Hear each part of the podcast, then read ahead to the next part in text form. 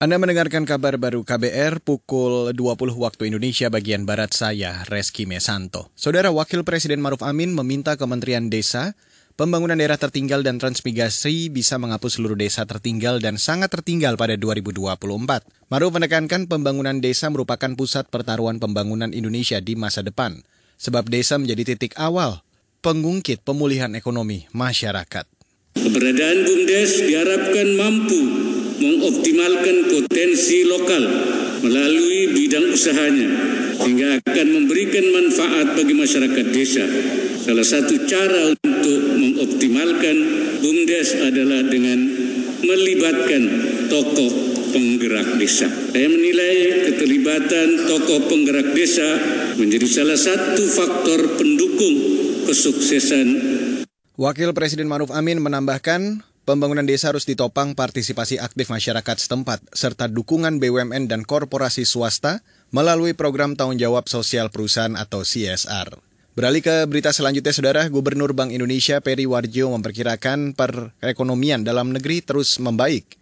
Keyakinan itu muncul seiring peningkatan permintaan domestik di tengah positifnya kinerja ekspor.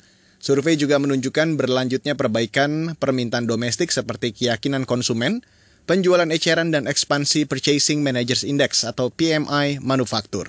Kinerja ekspor juga tetap kuat, khususnya pada komoditas batu bara, besi baja, dan biji logam. Di tengah risiko tertahannya permintaan akibat perlambatan perekonomian global.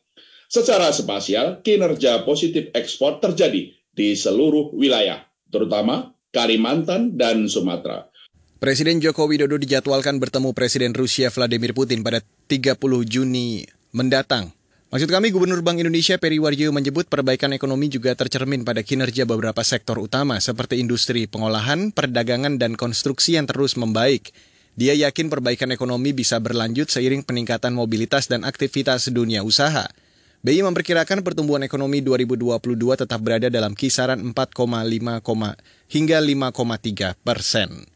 Kita beralih ke informasi lain, Saudara Presiden Joko Widodo dijadwalkan bertemu Presiden Rusia Vladimir Putin pada 30 Juni mendatang. Pemerintah Rusia menyebut pertemuan itu sangat penting.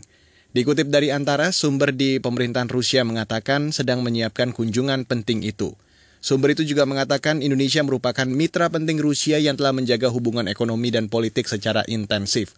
Sebelumnya, Menteri Luar Negeri Retno Marsudi mengatakan, Jokowi akan mengunjungi Ukraina dan Rusia di tengah situasi perang kedua negara. Kata Retno, Jokowi akan mendorong terwujudnya perdamaian. Selain itu, Jokowi juga akan membahas mengenai penanganan krisis pangan yang timbul akibat perang kedua negara.